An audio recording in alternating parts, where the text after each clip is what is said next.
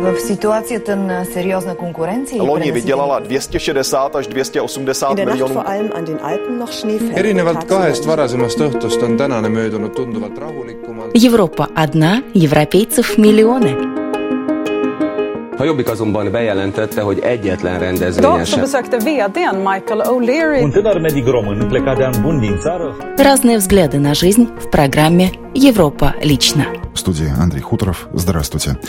Подходит к концу еще одна замечательная знойная летняя неделя, чем она запомнила жителям других стран Европейской Унии. Об этом сегодня в сюжетах коллег с общественных радиостанций Эстонии, Франции, Швеции, Чехии и Польши. Эстонский в русских школах. Пока все остается как есть. Неудивительно, конечно, то, что по окончанию девятого класса э, уровень э, эстонского языка э, в русских школах крайне низок. Кошка тоже живое существо. Так решили французские законодатели. Собакам, кошкам и прочим четвероногим давался статус движимого имущества. А также великовозрастные дети или почему чехи не спешат съезжать от родителей и чем пахнут мемуары Ярузельского. В Польше стали сдавать книги, пахнущие не только типографской краской. А теперь подробности. 40 на 60. А может, русские школы готовы к преподаванию большей части предметов на эстонском языке? Ответы на этот вопрос ищут во время летних каникул наши северные соседи. Но пока, кажется, все остается как есть. Причины те же, что у нас в Латвии. Не хватает преподавателей и качественных учебных материалов.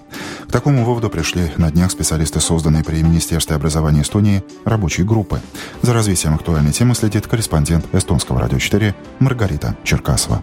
В том, что удастся собрать достоверные данные о владении государственным языком учащимися русских школ и гимназий и об уровне преподавания в них. После первого заседания рабочей группы сомневались, если не все приглашенные в команду члены рабочей группы, то большинство. После проведенных в мае и июне посещений русских школ и гимназий, а всего их было 12, картина начала складываться. Слово министру образования и науки Евгению Осиновскому. Опасения, которые вначале были, все же не осуществились в таком виде, и мы получили качественную информацию для того, чтобы дальше работать с этим рапортом и представить правительству осенью обзор того, что происходит, и предложения со стороны министерства. То, что задача рабочей группы к началу следующего учебного года составить реальную картину положения дел в русских гимназиях с переходом образования на эстонский язык обучения и конкретная в этом помощь, а не проверка и не контроль достоверности данных, предоставляемых школами, не раз подчеркнул и министр, и глава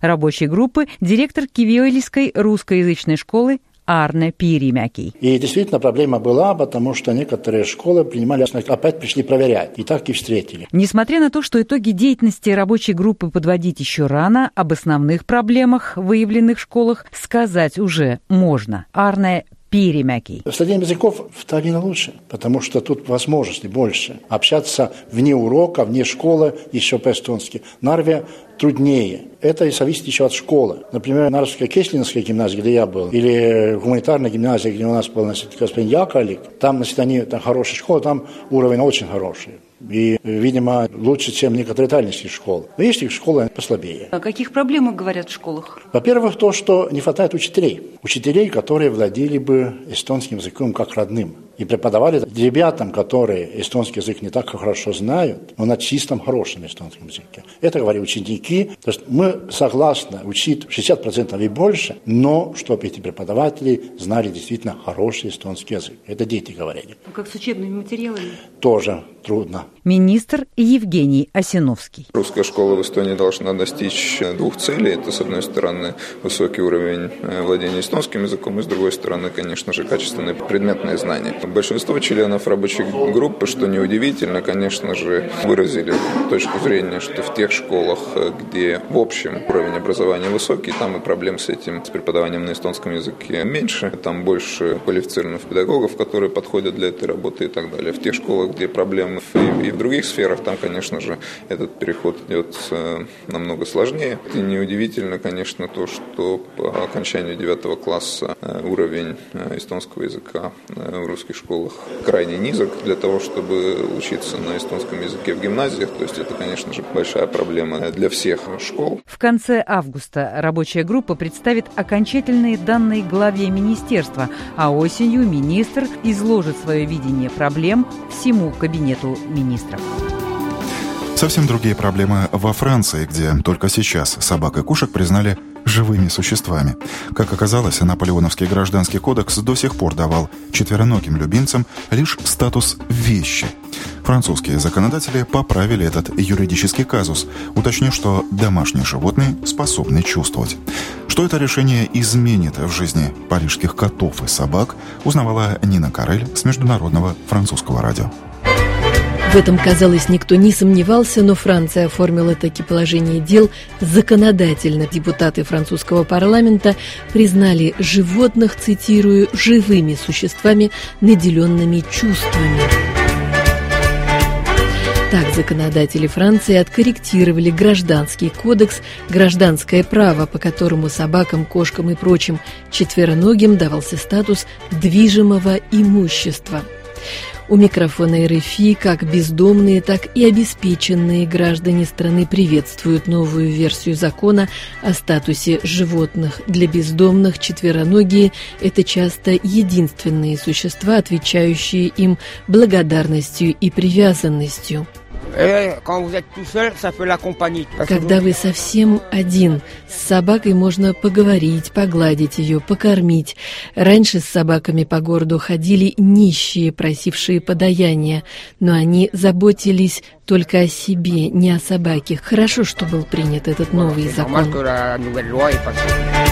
В больших городах Франции домашних животных дома держит каждый второй. Странный статус вещи животным был приписан законодателями еще при Наполеоне, однако движимость эту по закону не разрешалось ни бить, ни мучить, ни бросать на произвол судьбы пользу изменения закона, написанного в XIX веке, велась продолжительная борьба. Ассоциации защиты животных собрали 600 тысяч подписей под петицией, оспаривающей постулат Декарта о том, что животные души не имеют и имеют поэтому статус вещей. Со своей стороны в интервью агентству «Франс Пресс» представители фонда знаменитой защитницы животных Брижит Бардо заметили, что изменение закона носит чисто формальный юридический характер и никаких реальных улучшений, благоприятных для животных, не предлагает. Друзья, интернет, аптека и лишь в самую последнюю очередь обращение к врачу. Такой путь все чаще выбирают шведские пациенты. Ну, прям как у нас, в Латвии. Впрочем, то, к чему мы уже давно привыкли, в сытом и богатом шведском королевстве, вызывает тревогу. Мол, чего это граждане перестают доверять медицине, считающейся одной из лучших в Старой Европе? Все подробности у журналиста русской редакции шведского радио Нины Старцевой. Шведы стали меньше доверять здравоохранению, следует из нового отчета Европейской комиссии «Безопасность пациентов и качество медицинской помощи». В случае болезни шведы сначала обращаются за советом к друзьям, затем ищут помощи в социальных сетях и уже после того, как эти средства исчерпаны, записываются на прием к врачу тогда как в других странах Европы люди в первую очередь обращаются за медицинской помощью к специалистам, а уж затем советуются с друзьями или ищут информацию в интернете. Здравоохранением в целом шведы довольны, но уровень доверия снизился. Если в 2009 году 90% граждан были вполне удовлетворены медицинской помощью, то сегодня таких 86%. Кроме того, в Швеции вдвое выше, чем в среднем по Европе, уровень пациентов, которые имели негативный опыт общения общения с врачами. Это неправильная постановка диагноза и лечения, неверно выписанное лекарство. 56% шведов ответили, что сталкивались с такими проблемами, в то время как в других странах Европы пострадавших пациентов всего 27%. Интересен тот факт, что сталкиваясь с врачебными ошибками, шведы не спешат жаловаться на докторов. Только 24% шведских пациентов ответили, что заявляли в вышестоящей инстанции о неверно оказанной медицинской помощи а в других европейских странах активно жалующихся пациентов 46%. Дома хорошо, а в родительском доме еще лучше. К такому выводу все чаще приходят молодые чехи, которые не спешат съезжать от родителей. По данным последнего опроса, более половины мужчин и третья женщин в возрасте от 25 до 30 лет продолжает жить под одной крышей с папой и мамой. И количество таких вот великовозрастных детей стремительно увеличивается. На эту тенденцию обратила внимание Ася Чекалова с Радио Прага. Вот как Владя объясняет то, что он не спешит вставать на собственные ноги и вполне доволен проживанием в гостинице «Мама». Первое – это состояние здоровья моей матери. Она очень больна, плохо видит и ходит на костылях. А вторая – это деньги. Так я хотя бы что-то могу сэкономить. За последние годы число чехов, которые уже работают, но все еще живут с родителями, достаточно сильно выросло. У женщин, начиная с 1995 года, в два раза. Причем, по мнению работника Чешского статистического управления Андрея Ниволта, это явление лишь частично можно объяснить финансовыми причинами. Ty generace v těch 60. letech byly hodně hodnotově odlišné. Поколение 60-х годов очень отличалось от своих родителей. У них были разные ценности, поэтому они как можно раньше пытались уйти из дома. А сегодня дети более консервативны. У них не возникает слишком серьезных проблем с родителями, и ничто не заставляет их покидать родительский дом. Odcházet. Ничто, кроме серьезных отношений, брака и детей. Все больше чехов минуют промежуточную стадию житья в одиночку. Отдельно они решают жить, лишь когда находят себе пару. Вот и Ладя говорит. Если я в кого-то влюблюсь, и это будет стоящий человек, я бы хотел жить с ним. Но уходить от родителей, чтобы жить в одиночку или с другом, мне не хочется. А поскольку чехи все чаще вступают в брак, заводят детей позже, то и период проживания с родителями затягивается. В среднем чехи покидают родительский дом в 26 лет. И это общеевропейская тенденция, говорит социолог Ива Когоутова. Česká republika patří mezi čtyři státy, ve kterých došlo k nejrychlejšímu Чешская республика – одна из четырех стран Европы, где количество молодых людей, живущих с родителями, растет быстрее всего. Такое же явление имеет место в Болгарии, Венгрии и Словакии. Традиционно великовозрастные дети задерживаются в родительском доме в странах Южной и Восточной Европы. В североевропейских странах дети, наоборот, дома не засиживаются, поскольку уезжают учиться.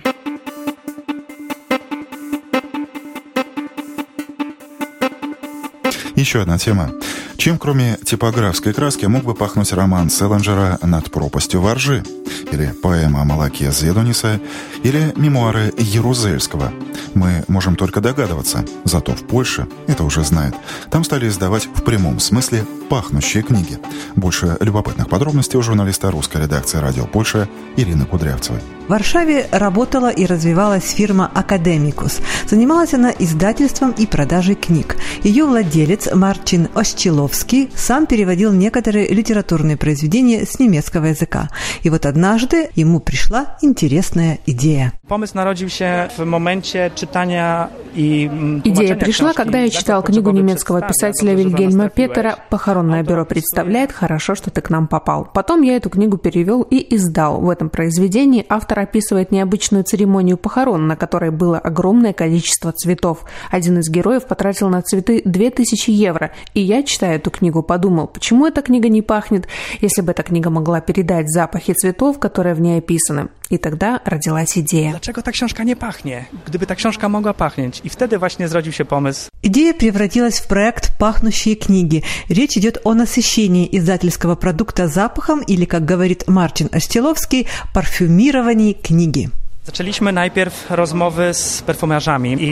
Мы обратились к профессиональным парфюмерам. В сотрудничестве с ними было создано несколько специальных композиций запахов для парфюмирования бумаги. Это совершенно другие запахи, они по-другому компонуются. Те запахи, которыми мы ежедневно пользуемся, одеколоны, духи, туалетная вода, улетучиваются. Даже самые лучшие духи сохраняют запах один день. Первые экспериментальные тесты мы провели около двух лет назад, и эти книги все еще пахнут. Сейчас мы сотрудничаем с химиками и парфюмерами из Польши. Z chemikami, perfumerzami z Polski. И тут логически было бы спросить, как проходит процесс парфюмирования книги, но оказалось, что это секрет фирмы в прямом смысле этого слова, говорит владелец пахнущих книг. Процесс технологичный trwa około 5 дней. Jednej książki. Технологический процесс парфюмирования одной книги длится около пяти дней. Мы понимаем, что это долго, поэтому работаем над тем, чтобы сократить это время. Думаю, что вскоре он займет 3-4 дня. Достаточно одного человека для обслуживания машины. И тут немножко приоткрылся таинственный занавес. Книги насыщает запахом какая-то специальная машина. Новая технология – это хорошо, но в бизнесе важно продукт продать. Фирма Марчина Остиловского делает это через интернет. Wchodząc na naszą stronę internetową www.pachnąceksiążki.pl Нужно зайти на нашу интернет-страницу и вписать в поисковике название книги, которую вы хотите купить. В настоящее время в нашем предложении 60 тысяч наименований книг. Со временем мы увеличим количество и расширим ассортимент. Вот через поисковик находим произведение. Теперь у нас есть возможность купить книгу в двух версиях. Традиционной, без запаха, или щелкаем «Добавь запах» и «Купи». И в этот момент выбираем запах, которым хотим, чтобы данная книга пахла. Например, майский ландыш, черная орхидея, лотос. лотос. Получается, что с пахнущей книгой, как с инт-пошивом, все под индивидуальный заказ, и книга, и запах, объясняет Марчин Остиловский. Sądzę, że nikt w ten sposób nie perfumuje książek. Думаю, что никто не парфюмирует книги так, как наша фирма. Мы узнали, что, к сожалению, патент на нашу технологию невозможно получить, так как патентовать можно только технические изобретения, а наше – это эстетическое изобретение. С маркетинговой точки зрения проект «Пахнущие книги» издательство запустило полгода назад. Мартин Остеловский с радостью говорит, что уже есть более 50 постоянных клиентов. И на этом у меня все. Четверть часа с коллегами с Эстонского радио 4, Международного французского радио, русской редакции радио Польша, радио Прага и русской службы шведского радио сегодня провел Андрей Хуторов. До встречи через неделю. V situaci ten seriózne konkurenci. Loni vydělala 260 až 280 miljonů. erinevalt kahest varasemast õhtust on tänane möödunud tunduvalt rahulikumalt. Европа одна, европейцев миллионы.